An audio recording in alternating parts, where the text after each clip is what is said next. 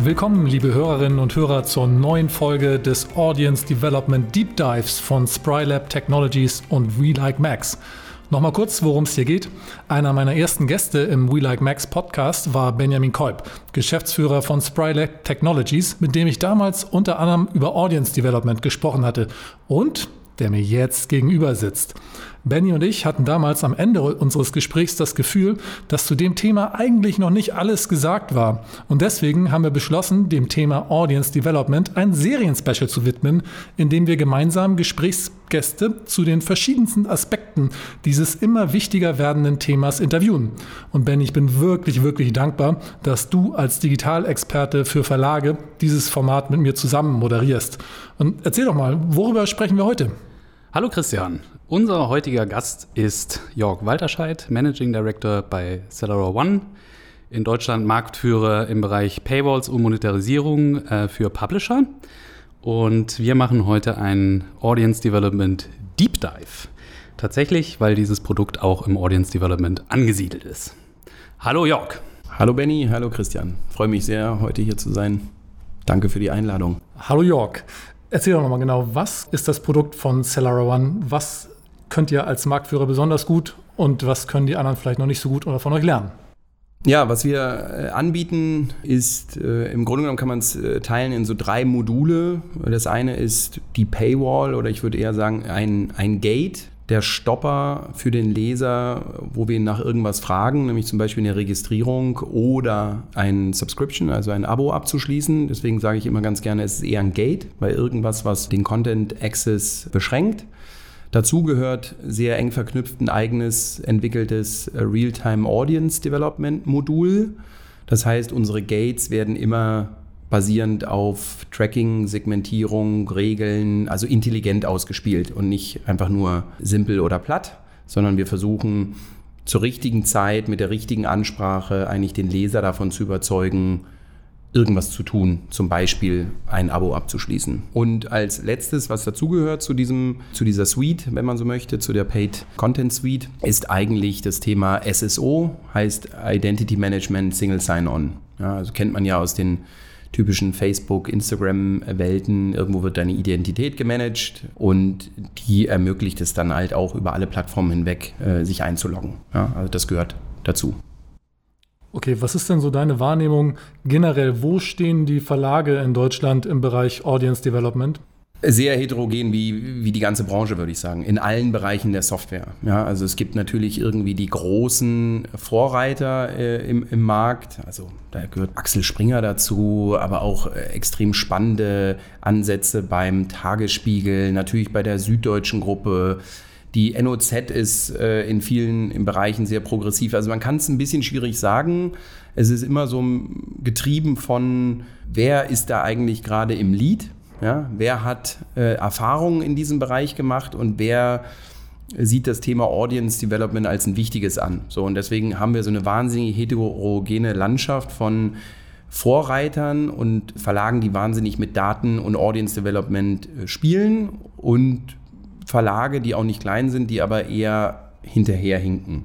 Spylab und Seller One haben ja eigentlich das gemeinsame Ziel, auch das Geschäftsmodell der Publisher zu verbessern, sage ich mal. Ähm, wir sind natürlich mit unserer Publishing Suite auch teilweise eben auf der Produktionsseite mit Effizienzthemen, aber eben auch bei den Apps und den Websites natürlich dann auch mit Payment-Modellen, aber auch Advertising und äh, Third-Party-Monetarisierung beschäftigt. Was glaubst du denn, was so das Zukunftsmodell für Publisher ist? Also wo liegt der Schwerpunkt der Erlösgewinnung zum Beispiel? Was siehst du als gute Möglichkeiten für Publisher, ihr Geschäftsmodell auf der Erlösseite zu verbessern?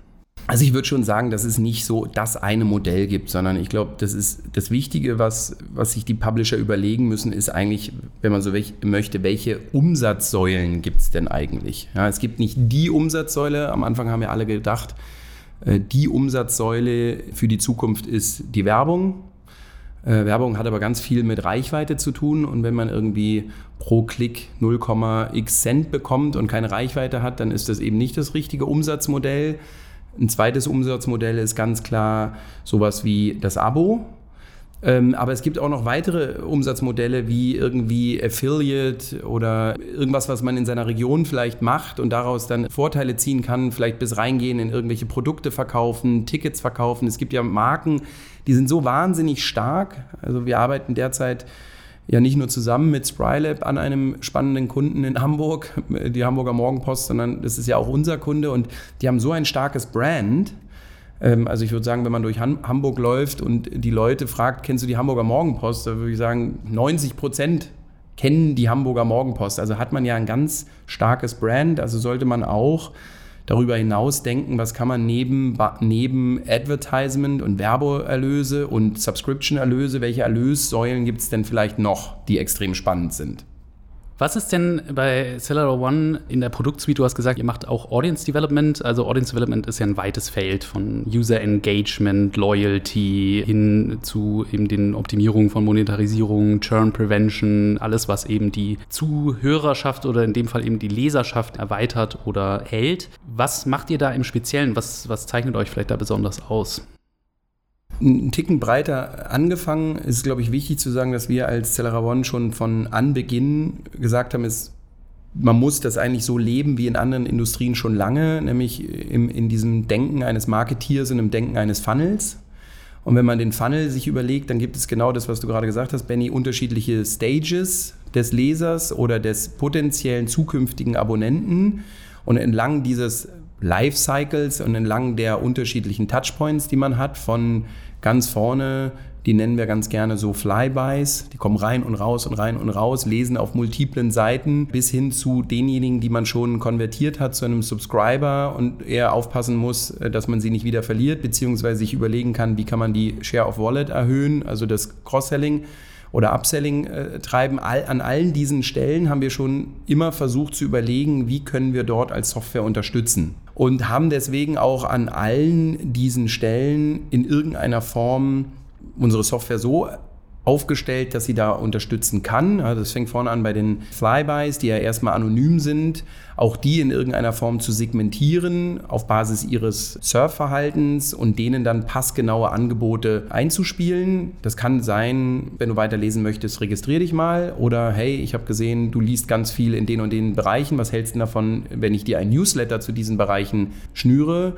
Schon dort vorne fängt es an, bei den anonymen Lesern in irgendeiner Form, die zu segmentieren und auf Basis dieser Segmente irgendwie intelligent mit ihnen in die Interaktion zu gehen. In diesem Bereich des Engagements da vorne ist, glaube ich, auch noch spannend. Wir haben eine kleine eigene äh, Recommendation Engine gebaut. Das heißt, die Intelligenz, die wir da haben, die können wir halt auch zurückgeben an die ausspielenden Content-Plattformen, also klassischerweise ein CMS, damit das CMS, wenn es dynamisch gebaut ist, so wie ihr ja auch Software baut, kann man diese Daten, die wir da tracken und die Segmente, die wir haben, auch interpretieren und personengenau oder sagen wir mal kohortengenau Content anzeigen, was natürlich irgendwie, wenn man mehr davon sieht, was man gerne liest, dann vielleicht auch das Engagement treibt und dadurch natürlich die Wahrscheinlichkeit steigt, überhaupt die Möglichkeit zu haben, äh, zu konvertieren zu einem Subscriber.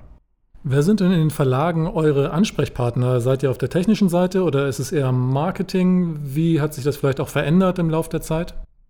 Es hat sich auf jeden Fall verändert. Früher waren die Ansprechpartner in der Gründungszeit und in den ersten fünf äh, Jahren von Celera One ganz klar Techniker. CTOs, CIOs, eher ähm, Bereiche äh, mit technischem Hintergrund.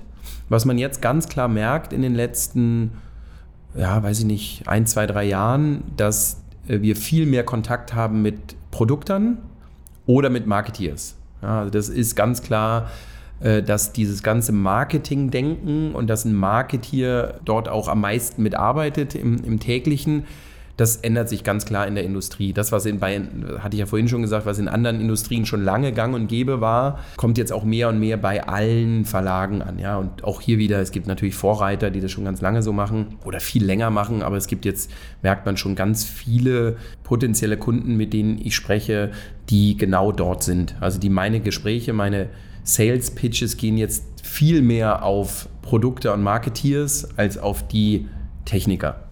Wie ist das bei Sprylab? Bei Sprylab ist es so, dass wir auch schon eine Veränderung hatten in dem Feld der Ansprechpartner. Also wir waren früher auch sehr bei den CTOs, CIOs angesiedelt mit unseren Produkten, klar, Publishing Suite. Aber es ist schon immer klarer, dass die Entscheidung nicht mehr alleine bei denen liegt, sondern vor allem auch in den Möglichkeiten, die man im Bereich Audience Development eben bieten kann. Also welche Möglichkeiten hat man, Marketing, Automation zum Beispiel anzuschließen oder selber zu machen. Das ganze Thema Recommendation äh, wird immer wichtiger. Also diese ganzen Themen, die so in Richtung Marketing, Sales gehen, die tragen immer mehr zur Entscheidungsfindung bei. Und dadurch haben wir jetzt eigentlich immer äh, mehrere Ansprechpartner eigentlich, wenn man so will, weil klar, die, ähm, bei, weil wir in der Produktion auch drin sind, ist natürlich das Thema äh, Technik auch wichtig, weil das ist an sehr viele andere Systeme angeschlossen. Das heißt, diese Ansprechpartner haben wir nach wie vor, um Schnittstellen zu besprechen und so weiter. Aber die Entscheidungsfindung, die wandert schon. Also die geht ganz klar in Richtung, wie kriegen wir mit einem solchen Produkt, was wir einführen, mehr Erlöse, unser Geschäftsmodell besser auf die Beine gestellt. Und äh, solche Fragestellungen spielen eine immer größere Rolle. Ich würde vielleicht da nochmal ganz kurz auch nochmal drauf eingehen, weil, weil, weil du hast natürlich recht, genauso ist es bei uns auch. In der Entscheidungsfindung kommen immer mehr die Produkte und Marketeers mit an Bord. Aber dadurch, dass unsere Software auch ein Bestandteil der Gesamtarchitektur des Kunden ist und auch integriert wird in die, in die Gesamtlandschaft, ist natürlich der Techniker ganz wichtig. Wir haben aber auch im Rahmen unserer Integrationen ist der Schwerpunkt auch gewandert in, den, in der letzten Zeit, dass wir viel stärker auch Business-Workshops in der Integration schon mit integrieren, weil die sind ja die späteren, die das eigentlich nutzen. Ja, also die Business-Leute, die müssen sich ja überlegen, welche Produkte wollen sie verkaufen, was sollen die kosten, welche Segmente wollen wir eigentlich ansprechen und so weiter. Ja, also das ist ganz, äh, sieht man schon, das ist ein, eine große Veränderung gew gewesen jetzt auch. Okay, Jörg, lass uns doch nochmal zurückkommen auf das Thema Audience Development. Was ist da im Prinzip die für euch wirksamste Methode? Was könnt ihr am besten? Äh, wie weit geht eure Automatisierung? Was sind so die, die Stärken eures Produktes, wo ihr vielleicht auch Vorreiter seid in Deutschland? Vorreiter mit unserem Produkt in Deutschland äh, sind wir ganz klar. Da gibt es nichts, äh, muss ich sagen, was uns da in irgendeiner Form das Wasser wirklich reichen kann. Aber im internationalen Kontext gibt es natürlich schon nochmal spannende Wettbewerber, die auch gut sind. Aber ich glaube, was wir besonders gut können, weil das ist von Anfang an so ein bisschen die Idee und Philosophie von Celera One gewesen, ist das ganze Thema Tracken von Daten die Daten zu nutzen, um daraus Segmente zu bauen, auf den unterschiedlichsten Segmenten Regeln anzuwenden, Angebote anzuwenden, die Angebote auch in A, B, X-Testings zu überprüfen. Das ist, glaube ich, so das, was wir wirklich extrem gut können. Und das können wir halt in, in Echtzeit. Ja, also wir haben da eine, wir nennen das In-Memory-Technologie selber entwickelt. Und mit dieser In-Memory-Technologie können wir natürlich alle Daten in Echtzeit aufnehmen, bearbeiten, erweitern und dann nutzen in der Targetierung, also pro Klick und das bei Zehntausenden gleichzeitigen Lesern. Ja, und das ist, glaube ich, gerade das Spannende, dass man sagen kann, es gibt jetzt in dieser Sekunde oder in dieser Minute 10.000 Leser oder Zehntausende Leser und jeder dieser einzelnen Leser könnte basierend auf seiner Kohorte oder seinem Segment ein anderes Angebot bekommen. Und das genau in dem Moment, wo er klickt, wird er wieder neu kategorisiert neu eingeteilt in ein Segment und in diesem Segment läuft dann halt irgendeine Regel, die ihm ein Angebot ausgibt. So, und das ist nicht irgendwie zwei Tage später, dass man ihn anspricht, sondern genau in diesem Moment, wo er Interesse zeigt oder übergeordnetes Interesse an irgendeinem Thema. Das, glaube ich, ist das, was wir extrem gut können. Und da kam auch die Gründungsidee am Ende her, ja, eine Streaming-Technologie zu entwickeln von User-Streams und auf Basis dieser User-Streams irgendwelche Aktionen zu fahren. Und das endete dann halt mit Aktionen für die Verlagsindustrie. Wie kann man sich das vorstellen, was der, was der Impact davon ist, wenn man so eine Realtime-Technologie in der Marketing Automation anwendet? Könnt ihr aufzeigen, wie der, wie der Impact ist? Also, keine Ahnung, 25% mehr Subscriber im Vergleich zu herkömmlichen Produkten oder wie argumentiert ihr das?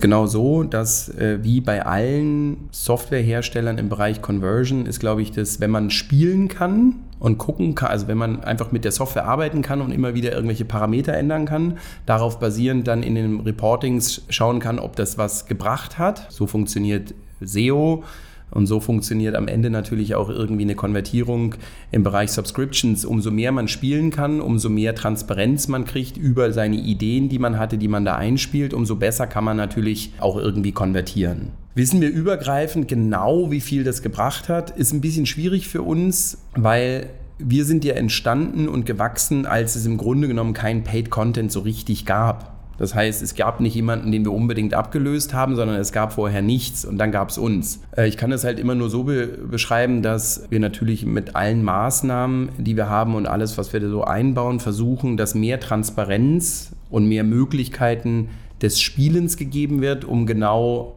bessere Conversions Monat für Monat, Jahr für Jahr äh, aufzustellen. Das heißt, das, was sie was man sich überlegt, ähm, ist natürlich immer in, innerhalb eines Verlages zu gucken, bin ich jetzt besser gewesen als im letzten Jahr. Jetzt ist natürlich die Corona-Zeit extrem spannend und alle unsere Kunden haben natürlich wahnsinnige Zuwächse gehabt im, im Surfverhalten oder in ihren Page Impressions. Man hat es aber auch gesehen, dass es alles sich natürlich auch irgendwie übertragen hat in mehr Subscriptions. Ja, das ist jetzt, äh, kann man jetzt nicht eins zu eins sagen, dass es nur unsere Software ist, aber zumindest hat die Software dem Ganzen standgehalten und hat da positiv mitgewirkt. Jetzt ist die Corona-Zeit ja hoffentlich bald äh, insofern vorbei, als dass äh, die großen Einschränkungen erstmal vorbei sind, im, im, im, Sommer zumindest mal. Deswegen ist natürlich die nächste spannende Frage, jetzt hab, haben die Kunden viele Subscriber, was könnt ihr bieten im Bereich äh, der Churn Prevention? Das heißt also, wenn Subscriber wieder aussteigen wollen, da gibt es ja so einiges am Markt, was so in die Richtung geht, dass man analysiert, äh, wie das Nutzungsverhalten der, der, der, Kunden ist, der Subscriber ist und darauf reagieren kann. Oder dass man äh, mitbekommt, äh, zum Beispiel Zahlungen, Abonnements storniert werden oder sowas. Was genau bietet ihr da? Basis des Ganzen ist äh, genau wie vorne im Funnel äh, hin zur Konvertierung, auch später im Funnel natürlich unser Tracking und unsere Segmentierung. Und die Verlage, unsere Kunden haben natürlich die Möglichkeit, relativ simpel Segmente aufzusetzen, die auch in diese Richtung gehen könnte. Also Sie könnten zum Beispiel ein Segment aufsetzen, wo Sie sagen, alle Nutzer, alle Leser, die Subscriber sind, nur noch, weiß ich nicht, einmal in der Woche kommen und wenn sie kommen, dann auch nur noch eine Session Duration von wenigen äh, Minuten haben, die sind für mich gefährdet. Ja, also jeder Verlag muss natürlich schon selber definieren, was für ihn ein gefährdeter potenzieller Abgänger ist. Aber genau das kann dann der Verlag einstellen bei uns und das Segment danach benennen. Und alle Nutzer, die dieses Verhalten aufweisen, die landen dann in diesem Segment. Und mit diesem Segment kann man natürlich jetzt unterschiedlichste Sachen machen. Also zum Beispiel, wenn man sagt, On-Page kommen Sie ja nicht mehr oft, also Sie besuchen ja meine Website nur noch einmal in der Woche, dann könnte man diese, dieses Segment und die dazugehörigen Nutzer des Segments auch zum Beispiel in Richtung eines CRM oder Mailing-Systems exportieren und sie off-page ansprechen durch eine Mailing-Kampagne. Das sind so ganz klar klassische Retention-Maßnahmen.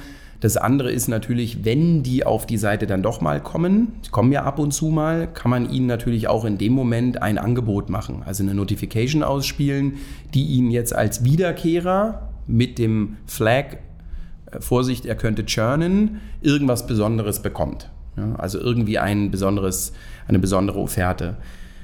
Oder, und das äh, ist eigentlich ganz spannend, das äh, macht derzeit ein Kunde von uns, der überlegt sich so ein bisschen in die Richtung, was sind diese Subscriber oder diese Abonnenten, die ich dazu gewonnen habe, was machen die eigentlich? Also was lesen die eigentlich, um zu verstehen, was, was ist eigentlich das Surfverhalten von denen und kann ich daraus irgendwas ableiten, um darauf basierend dann wieder ein Angebot zu machen? Also ich glaube, das ist das Spannende, dass man sich jetzt genau anguckt, welche Leute haben denn eigentlich ein Abo abgeschlossen.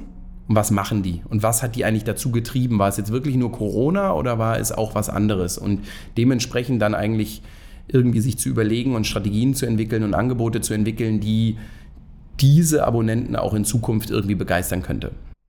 Jetzt hast du es gerade schon gesagt, manche Verlage machen das selbst. Äh, wie ist so das Verhältnis äh, bei den ganzen Maßnahmen, die du eben beschrieben hast? Äh, wie weit kommen die Verlage da selbst auf die guten Ideen und wie weit gebt ihr da ein bisschen Hilfestellung und beratet? Sowohl als auch. Ja, also wir haben das Thema Consulting, Business Consultancy, jetzt nicht nur Technical Consultancy, da kommen wir ja her. Wir sind ja eine Tech-Firma, sondern auch dieses Thema Business Consultancy haben wir jetzt in den letzten äh, Monaten und, und, und letzten Jahren vielleicht wesentlich verstärkt. Also viel mehr Input zu geben auf der Ebene Business Consultancy. Haben jetzt auch angefangen, regelmäßig Kundenevents zu organisieren, wo alle Kunden zusammen können und sich auch mal untereinander austauschen. Was geht eigentlich bei dir gut, was geht bei dir gut und wie können wir daraus irgendwie irgendwelche äh, Gemeinsamkeiten ableiten oder was kann ich als Impuls mitnehmen zurück in meine Firma. Das gleiche machen wir so auf Produktebene, dass wir jetzt quartalsweise auch dort mit den Kunden nochmal ein bisschen enger zusammenarbeiten, sagen, was ist eigentlich auf unserer Roadmap,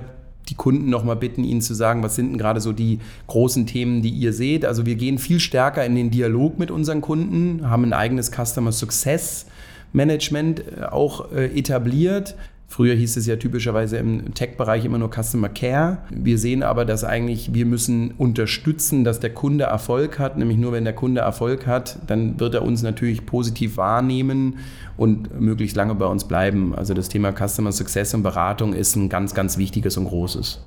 Ja, was du vorhin gesagt hast mit dem, wir erreichen sie nochmal auf anderem Wege über ein Mailing, das fand ich ganz spannend, weil jetzt auch gerade in der letzten Zeit auch die großen Plattformen nochmal darauf reagiert haben, wie man eigentlich Churn Prevention verbessern kann, gerade bei Subscribern, indem sie eben ähm, Möglichkeiten geschaffen haben, dass man auch, wenn man zum Beispiel die App gar nicht nutzt und, und unter iOS aber eine Subscription abgeschlossen hat, dass man dann darüber auch Notifications bekommt, wenn die Subscription dann wieder gecancelt wurde, irgendwie in iTunes, dass man dann reagieren kann als jemand, der sozusagen das Angebot gemacht hat und darüber eben auch Churn Prevention dann schaffen kann. Das äh, gibt super Möglichkeiten natürlich jetzt mittlerweile, auch dann wieder mit Einstiegsangeboten, mit Promotions, die hinzugekommen sind bei den Subscriptions, dann ein Audience Development zu schaffen in dem Sinne, dass man seine Subscriber-Basis besser hält oder eben über Einstiegs- Subscriptions, sagen wir mal, softe Möglichkeiten schafft, in, in so eine Subscription reinzukommen. Also da wurde viel auf den großen Plattformen Google und Apple auf jeden Fall gemacht, äh, bei den einfachen Payments. Wo du gerade noch mal da warst bei dem Thema Corona, gibt es da irgendwelche in dieser Zeit, die ja sehr, sehr, sagen wir mal, schnell angefangen hat, auch für uns, äh, wo viele Verlage kamen und wir müssen jetzt ganz schnell digitale Angebote schaffen. Gab es denn da für euch jetzt auch äh, so ein paar spannende Kundenprojekte, spannende Sachen, die du erzählen kannst, was so in dem Bereich dieser extrem interessanten Zeit natürlich stattgefunden haben?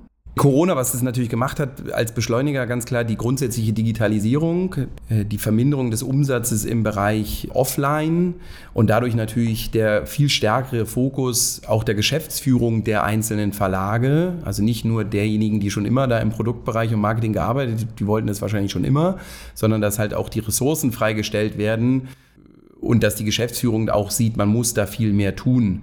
Also das war natürlich schon ganz klar eine äh, Beschleunigung, dass viele Themen da nochmal neu diskutiert wurden. Man hat auch gemerkt, dass viele Projekte gestartet wurden in, in der Zeit. Jetzt nicht nur Paywall oder Paid Strategy äh, Projekte, sondern auch ganz oft, sie gucken sich eigentlich nochmal ihre Architektur an. Ja, das haben wir ganz klar gesehen, was super spannend war. Leider auch manchmal wurde man dadurch vertröstet, weil sie gesagt haben, naja, du, Paywall super, aber ich glaube, wir müssen erstmal unser CMS aufräumen. Also ganz spannend, dass da viele, viele Themen, alte Legacy-Systeme irgendwo noch rumstehen, wo sie sagen, bevor ich eigentlich in das Thema Paid gehe, ich muss erstmal meinen CMS aufräumen, das kann nichts, das ist statisch. Ich bin auch immer noch bei SAP angebunden. Ich muss mich eigentlich auch mal fragen, ob das eigentlich das richtige System ist für die Zukunft. Das merkt man schon, ja. Also es wird in allen Bereichen nochmal äh, diskutiert, ob das System eigentlich das Richtige ist, ob die Architektur eigentlich das Richtige ist. Was man auch gesehen hat, ist natürlich, dass auch kleinere und mittlere Verlage sich dem Thema gewidmet haben. Und das ist vielleicht so das, das was sich am meisten geändert hat. Also die Leads, die ich jetzt als Celera One als Verkäufer reinbekommen habe, die waren halt natürlich gerade auch in diesen Bereichen, auch der kleine und der mittlere Verlag muss etwas da tun, um Geld in den Bereichen zu verdienen. Bleiben wir mal bei den spannenden Kundenprojekten, jetzt nicht nur aus dem Corona-Bereich, sondern insgesamt im Bereich Retention und Loyalty. Gibt es da irgendwas, äh, Praxisbeispiele, über die du reden kannst? Ja, ich glaube, ein, ein Thema habe ich ja schon so ein bisschen angeschnitten, so in dem Churn-Thema Churn ist, ist sicherlich das, was äh, ein Kunde von uns macht, nochmal genauer zu analysieren und besser zu verstehen, wer hat denn da eigentlich das Abo abgeschlossen? Ja, das ist schon, äh, glaube ich, extrem spannend und welche äh, Angebote kann man jetzt anbieten, dass man denen vielleicht doch hilft, äh, hält und nicht nach Corona dann alle wieder abspringen. Das ist das eine Thema. Das andere, was spannend ist, äh, fand ich das ganze Thema Scoring. Ja, also wie kann man eigentlich mit all den Daten, die man hat, also sowohl unsere Daten, aber vielleicht auch andere Daten, die man sich sonst noch so im Verlag sammelt. Wie kann man daraus vielleicht sowas, man nennt es so Propensity Scores. Ja, das heißt, wie hoch, wie hoch ist die Wahrscheinlichkeit, dass diese Kohorte, die gerade da ist, bereit ist zu subscriben. Ja, also ein Abo abzuschließen. Ja, dass man eigentlich nochmal viel mehr mit Daten da auch reingeht gibt auch einige von unseren Kunden, die haben sich Teams geleistet in Richtung Business äh, Intelligence. Also auch dort merkt man, da passiert viel mehr in diesem Bereich Daten und mit Daten clever umzugehen. Ein anderer Kunde von uns benutzt auch genau so ein Scoring, um das Metering-Modell dynamischer auszuspielen. Also nicht immer nur Metering bedeutet ja, man zählt die Anfragen eines Nutzers, also beispielsweise man stellt ein auf dem Segment Politik, wer zu diesem Segment Politik gehört und ein paar andere Parameter noch äh, aufweist, der darf in diesem Bereich, in diesem Segment drei Artikel lesen, dann passiert irgendwas. Äh, dann ist ja immer die Frage, wie oft ändert man dieses, dann passiert irgendwas. Ja, jetzt sagt man vielleicht drei Artikel, aber wäre es nicht viel besser, vier Artikel freizugeben, weil dann die Conversion Rate steigt. Und das kann man natürlich jeden Tag manuell hin und her schieben und gucken, was eigentlich besser ist. Sind zwei Artikel besser oder zehn Artikel besser? Aber auch dort gibt es Kunden von uns, die jetzt anfangen mit so Scorings zu arbeiten, die berechnen lassen ähm, oder auch teilweise selber berechnen, aber insbesondere berechnen lassen und dann diese Einstellung des richtigen Werts, ob es nur drei Artikel sind oder zehn Artikel sind, dann von einer, von einer Engine machen lassen und nicht mehr selber. Lass uns noch mal ganz kurz bei den Segmenten bleiben und Benny, vielleicht kannst du da auch noch was zu sagen. Das ist ja auch ein Thema, was wir in einem der, der, vorherigen Folgen schon mal ein bisschen besprochen haben. Je mehr Inhalte der User ausgespielt bekommt, die genau auf seine Interessen zugeschnitten sind, desto größer ist ja die Gefahr, dass er sich in seiner Information Bubble ein bisschen verliert. Wie ist da dein Blick drauf? Genau, das ist richtig. Man kann natürlich mit Recommendation Engines, die dem Endkunden Content vorschlagen, natürlich genau in so einer Bubble landen. Da gibt es allerdings sehr gute Mechanismen, damit genau das nicht passiert. Recommender-Modelle gibt es ja viele. Also man kann ja einfach, ähm, sagen wir mal, Inhalte vorschlagen, die jetzt ähnlich zu denen sind, denen ich gerade lese. Oder man kann das basierend auf seiner eigenen User-Historie machen. Oder man kann zum Beispiel auch die Historie von allen anderen Benutzern einbeziehen, um eben Kohorten mit ähnlichem Leseverhalten zu bilden. Und in das Ganze kann man dann auch noch einmischen, dass man eine gewisse Diversifikation der ausgespielten Inhalte erreicht. Und wenn man diese Modelle alle mischt, das heißt nicht nur eben nicht nur die eigene Historie einbindet, sondern vielleicht auch stärker auf das setzt, was man gerade aktuell liest und was in dem Zusammenhang vielleicht auch andere Kunden gelesen haben, dann äh, kommt man eigentlich ziemlich schnell aus dieser Bubble raus. Und was wir bei unseren Kunden dann eben auch machen, ist auch einen gewissen Anteil an Diversifikation auch mit einzuspielen. Das heißt auch gerade mal nicht Themen einzuspielen, die äh, den Kunden vielleicht jetzt unmittelbar interessieren auf Basis seiner Historie. Das kann man sehr gut machen, wenn man zum Beispiel so ein, sich so eine Recommendation oft anschaut. Unterhalb von Artikeln sind so vier bis sechs Slots irgendwie, die einem Artikel vorschlagen. Da kann man sehr gut mit der Reihenfolge der Platzierungen aus unterschiedlichen Modellen spielen, das Ganze dann analysieren und dann tatsächlich auch über äh, KI auswerten, was eigentlich so das Beste ist vom, vom Klickverhalten. Und das ist jetzt auch nicht unbedingt das, was den Nutzer in der Bubble hält. Das ist eigentlich auch ganz spannend zu sehen, sondern das ist dann häufig so, dass die Kunden dann auch vom Thema mal abspringen. Ähm, das ist auch das Entscheidende, dass man das Angebot eben nicht bubblemäßig aufbaut. Jörg, wie ist das bei euch? Inwieweit setzt ihr KI ein bei der Paywall und der Dynamisierung der Paywall? Vielleicht einen ganz kurzen Punkt auch nochmal äh, zu Benny, weil äh, ich sehe das genauso. Wir haben auch eine eigene Recommendation Engine entwickelt, einfach aus dem Grund, weil ihr habt es halt in eurem Produktangebot mit dabei, was super ist. Wir haben aber auch Kunden, dessen CMS sowas nicht kann. Ja, und deswegen hatten wir irgendwann mal auf Basis dieser Daten, die wir da tracken, auch gerade so in Richtung Conversion-Daten machen wir das eigentlich auch genau so, dass wir äh, Impulse geben können an Redaktionssysteme oder CMS oder Content Delivery Systeme, um halt genau so ein Vorschlagswesen zu machen. Und auch dort machen wir genau das, was du gesagt hast, Benny. Wir nehmen nicht nur die eigene User-Historie oder ähnliche Artikel, sondern wir gucken eigentlich dass man möglichst viele Parameter damit einfließen lässt, damit es äh, irgendwie so Lookalikes hat, ja, so ein bisschen Ähnlichkeiten hat und dadurch auch von anderen Segmenten und Kohorten, die so ein bisschen ähnlich sind, dann ist diese Bubble ja, weniger stark, weil ich glaube, das ist schon entscheidend, dass man da auch Inhalte reingibt, die eben nicht nur immer in dem gleichen Kosmos liegen. Zu deiner anderen Frage, also wir benutzen so in dem Sinne noch nicht KI. Natürlich machen wir äh, mit unserer Realtime Engine berechnen wir auch Themen in Real-Time, nutzen unterschiedlichste Statistikmodelle, um zum Beispiel Scores zu rechnen. Ist es jetzt gleich künstliche Intelligenz? Schwierig zu sagen. Mein Partner und Mitgeschäftsführer Moritz Hilger, der auch die Firma gegründet hat, der würde sagen, das ist nicht künstliche Intelligenz, sondern es ist Statistik. Ich, ich glaube, zu künstlicher Intelligenz, wenn man sich jetzt so mal eine Definition anguckt, gucken würde, da gehört noch ein bisschen mehr dazu. Deswegen würde ich sagen, unser derzeitiger Stand ist, wir nutzen unterschiedlichste Statistikmodelle, um genau sowas auch zu berechnen. Und das läuft natürlich vollautomatisch. Da sitzt jetzt keiner, der das berechnet. Damit spielen wir rum. Ist es jetzt gleich künstliche Intelligenz? Nutzen wir viele externe Datenquellen, die da auch noch mit reingehen, um dann diesen gesamten Datentopf zu erweitern? Nein, wir machen das meist auf den Daten des Verlages. Ja, vielleicht gerade in der äh, Diskussion rund um GDPR, also DSGVO und den Themen äh, First-Party-Daten äh, ist, glaube ich, wichtig zu sagen, dass jeder Kunde von uns hat sein eigenes Setup. Das heißt, wenn wir äh, mit Scorings arbeiten, dann immer auf nur den Daten von dem jeweiligen Kunden. Ja, wir machen das nicht übergreifend äh, über mehrere Kundensysteme, sondern es läuft dann wirklich nur da drin. Aber klar, KI, äh, künstliche Intelligenz, Dynamisierung ist ein ganz, ganz großes Thema, ähm, äh, auch bei uns, äh, was wir in allen unseren Diskussionen immer mit, mit mitlaufen lassen. Und kannst du da ein bisschen was über euren aktuellen Forschungsstand bei dem Thema erzählen? Also, was ich mir ja vorstellen könnte, ist, dass man erweiterte statistische Methoden oder vielleicht sogar künstliche Intelligenz einsetzen könnte, um Preisbestimmungen zu machen, wenn man ein dynamisches Pricing haben will, um, äh, was du vorhin gesagt hast, ab wie vielen Artikeln und vielleicht bei welchem Thema bringt man für welche Kundengruppe eigentlich am besten überhaupt mal eine Paywall hoch. Es ja ganz viele so mal Parameter und Stellschrauben, wo man, glaube ich, ähm, jetzt so als Mensch, der daran geht, wahrscheinlich nicht die optimale Lösung auf Anhieb findet, weil es gibt einfach viel zu viele äh, Parameter in dem ganzen System, wo man aber eine Maschine natürlich, wenn man genügend Nutzer hat, das muss man immer dazu sagen, Daten spielen da natürlich die entscheidende Rolle, aber wenn man genügend Nutzer hat, dann könnte man darauf ja wunderbar eigentlich Modelle bauen, die eben lernen.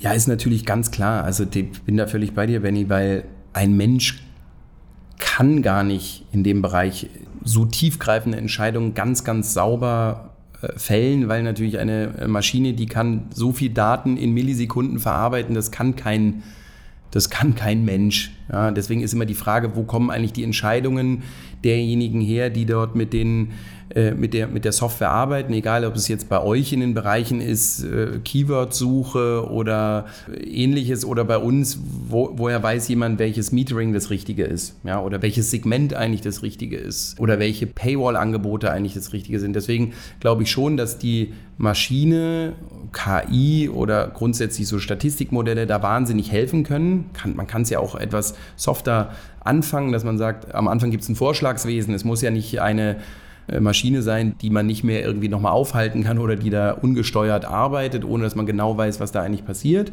Aber ich glaube, die Zukunft liegt ganz klar da, weil so viel Daten kann man da gar nicht einfließen lassen in seine Entscheidung, dass die Entscheidung wirklich fundiert ist. Was wir da gemacht haben, wir haben vor ein paar Jahren ein extrem spannendes Projekt gemacht ähm, zu dem Thema Dynamic Paywall. Da ist ja genau die Frage, welcher Artikel ist eigentlich paid und welcher Artikel ist free. Ja, wenn man so ein klassisches, eine klassische Schranke hat von Freemium, da ist immer die Frage, was setzt man da eigentlich heute auf Paid und was nicht. Haben wir mit Google äh, News Initiative und einem Verlag in Luxemburg einen Piloten gefahren, der extrem erfolgreich war. Also verschiedenste einzelne Schritte sind wir durchgegangen von natürlich der Fragestellung, wie groß ist die Kohorte, die wir eigentlich kriegen, auf der man dann so eine Tests fahren kann. Also dieses N ist gleich, was ist das eigentlich? Und dann ging es wirklich darum zu sagen, der Redakteur entscheidet, was Plus ist oder was Premium ist, versus die Maschine entscheidet mal. Und das war so eine äh, längere Zusammenarbeit, ein längerer Pilot. Auf der Ebene, am Anfang ist es eher so eine random Entscheidung. Die Maschine sagt einfach 50-50, den setzt sie paid und den nicht und entscheidet das so bis hin zum Schluss, wo man dann wesentlich mehr Parameter einfließen lässt in die Entscheidung, was eigentlich paid ist. Ja, und diese Parameter kann man natürlich beliebig hochskalieren. Und umso mehr Parameter da einfließen, umso besser wird natürlich in irgendeiner Form die Entscheidung. Und umso weniger kann so eine Entscheidung eigentlich von einem, von einem Menschen getriggert werden, weil diese ganzen Parameter in diese eine Entscheidung einfließen zu lassen, eigentlich gar nicht denkbar und auch vom zeitlichen Aufwand überhaupt nicht schaffbar. Du hast jetzt viel über die Dynamic Paywall erzählt, das heißt also, wann sozusagen die Bezahlschranke oder das Gate, wie du es vorhin genannt hast, hochkommt. Aber spannend ist ja auch nochmal, was dann letztendlich darauf für einen Preis erscheint. Das könnte man ja auch äh, dynamisieren, das heißt, bestimmten Segmenten, Zielgruppen eben für unterschiedliche ja, das Preise Dynamic für Paywall-Projekt ist ja schon ein Gut, bisschen, äh, das bisschen länger her. Das konnten wir bisher auch noch nicht so im Markt etablieren, wie wir es vielleicht gerne äh, gemacht hätten. Jetzt kam in der Tat vor kurzem ein Kunde auf uns zu und mit dem machen wir das Thema Dynamic Pricing. Mal gucken, was da rauskommt, aber da geht es genau darum, äh, wie kann man eigentlich unterschiedlichen Segmenten äh, unterschiedliche Preise zeigen und was hat das eigentlich für Effekte auf die Conversion. Also da bin ich sehr gespannt. Wir sind da gerade volle Pulle dran und äh, ich nehme an, dass die erste Version, die Version 1 irgendwo nach dem Sommer, dass die irgendwo rauskommt, wo man mal guckt, was da eigentlich so Spannendes geht mit dem Thema dynamische Preissetzung. Das kratzt natürlich am Selbstbewusstsein eines jeden Journalisten. Ich darf da sagen, ich bin ja selbst einer. Wenn man nicht mehr weiß, was für die Leser am besten ist, wie sind da eure Erfahrungen und wie geht ihr da vielleicht auch mit Ängsten aus Redaktionen um? Ist natürlich ein großes Thema. Das begleitet mich schon auch ein paar Jahre, das Thema künstliche Intelligenz im Softwarebereich der Verlage, ob es nun Produktionssoftware ist oder ob es jetzt äh, Monetarisierungssoftware ist, die Vorbehalte gegenüber einer Maschine sind riesig. Ja, also egal, wo wir mit so Themen, und das ist jetzt nicht nur bei dieser Google News Initiative gewesen, sondern auch vorher hatte ich so eine Themen, dass dann sofort das heißt, okay, das ist ja Robojournalismus.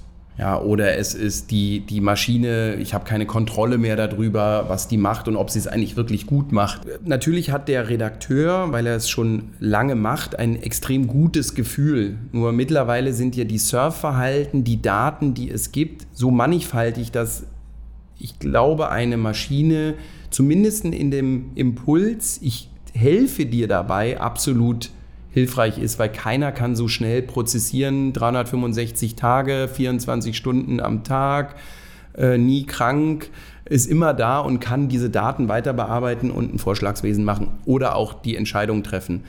Deswegen glaube ich, ist es genau die richtige Richtung da zu gehen und es gibt wahnsinnig große Vorbehalte, was ein bisschen schade ist, weil man auch merkt, dass die Offenheit in der Industrie schon auch, nicht bei allen natürlich, aber schon auch beschränkt ist. Ja, weil es immer wieder, entweder gibt es im, im Content-Bereich gibt's den Totschläger Robojournalismus und bei uns gibt es halt ähnliche, im Bereich Monetarisierung gibt es auch ähnliche Totschlagargumente. Hm, deswegen ist es so ein bisschen schade, dass die Offenheit da so, nicht bei allen, wie gesagt, aber schon bei einigen Verlagen auch so ein bisschen ähm, sehr zurückhaltend ist, anstatt da Tests zu fahren oder Piloten zu fahren oder sich mal da reinzutrauen. Es gibt ja andere Bereiche, andere Industrien, die da ganz viel, viel schon testen und, und, und, und auch guten Erfolg damit haben. Ja, was ich besonders schade finde eigentlich an der ganzen Geschichte ist, dass mit solchen automatisierten Systemen oder auch jetzt im Einsatz von KI in bestimmten Bereichen ja auch so viel weggenommen wird von dem, was eigentlich nicht Aufgabe des Journalismus im eigentlichen Sinne ist, also was Verbreitung angeht oder sagen wir mal Suchmaschinen Keywords zu finden, die am besten passen und dauernd zu optimieren oder Links zwischen Artikeln zu setzen. Also das, was wir auch in der vorhergehenden Folge schon hatten, dass durch die Digitalisierung im Prinzip so viele Aufgaben dazugekommen sind, dass das Journalistische immer weiter in den Hintergrund tritt ist es eigentlich kaum nachvollziehbar, dass das nicht etwas äh, offener angegangen wird, dass man all diese Bürden wieder durch eine Maschine abschafft. Ne? Jetzt ist es ja bei uns auch so, dass man merkt, klar, das goldene Ei im Bereich der Publishing-Industrie ist jetzt ja noch nicht gefunden, äh, in dem Sinne, dass, dass jeder Verlag weiß, wie es am besten monetarisiert, gerade im Digitalen natürlich. Im Digitalbereich wollen die ja häufig rumprobieren und gerade im Audience Development ist natürlich der, der spannendste Teil, auch rumzuprobieren und da flexibel zu sein, was wir da mit unserer Software machen, dass man, dass man halt möglichst flexibel sich am Frontend da austoben kann und Geschäftsmodelle auch ausprobieren kann. Im Bereich Paywall ist es ja wahrscheinlich vor allem die Offerpage, sage ich mal, das Metering, die Offerpage. Jetzt kann ich mir vorstellen, oder was Marketeers ja immer gerne machen, wenn sie ausprobieren wollen, sind AB-Tests, beziehungsweise am liebsten natürlich ABCDE-Tests auch da spielt natürlich auch vielleicht Automatisierung eine Rolle. Was ist denn da so äh, euer Stand der Technik oder das, was ihr im, im Markt an, anbieten könnt? Also wir bieten äh, in dem Bereich Offerpages äh, in der Tat äh, ABN-Testing-Möglichkeiten an. Äh, die sind leider heute noch nicht dynamisiert, ja? also Vorschlagswesen oder sogar die die äh, Maschine entscheidet, was für Offer-Pages oder was für Offers für dieses Segment eigentlich genau das Richtige ist, sondern heute ist es eher noch sehr einfach über unser Cockpit einzustellen dort natürlich dann A, B, äh, A, B C, D äh, Offer-Pages auszuspielen, die natürlich auch dann äh, die Performance der einzelnen Seiten sich anzugucken, was hat eigentlich funktioniert und auf welchem Pfad gehe ich dann weiter. Das funktioniert natürlich, aber das Thema dort auch Dynamisierung reinzubringen, steht auf der Agenda, scheitert leider des Öfteren auch an Kapazitäten. Ja, also das äh, ist natürlich ein Invest, den man gehen muss ähm, den wir auch gerne gehen wollen, aber der muss halt natürlich irgendwie zum Gesamtgeschäftsmodell auch von uns passen. Aber das, das sehen wir natürlich schon, wenn wir über Innovationen und Möglichkeiten, sich weiterzuentwickeln, reden, dann sind diese Themen Dynamisierung der ähm, Offer-Pages extrem spannend, auch das datenbasierte KI-Modell oder Statistikmodelle eigentlich Segmente vorzuschlagen. Also warum muss der Verlag sich selber die Segmente zusammenklicken, was einfach geht, aber woher weiß der das eigentlich, dass das ein gutes Segment ist oder ein schlechtes Segment? Und gibt es dort jemanden, der das kann im Verlag? Das, die haben ja auch nicht jeder Verlag hat jetzt selber die Kapazitäten, sowas äh, aufzubauen, Knowledge aufzubauen und Genau, genau, also Knowledge aufzubauen, ähm, richtig. Wir sagen natürlich allen unseren Kunden, äh, Vorsicht, du kaufst hier halt jetzt nicht ein simples Plugin, was irgendwo mal eine Wand hochfährt und dann konvertiert da jemand oder nicht, sondern du kaufst eine Conversion-Software. Deswegen sehe ich mich ja auch eher als nicht unbedingt als Paywall, sondern als Conversion-Software.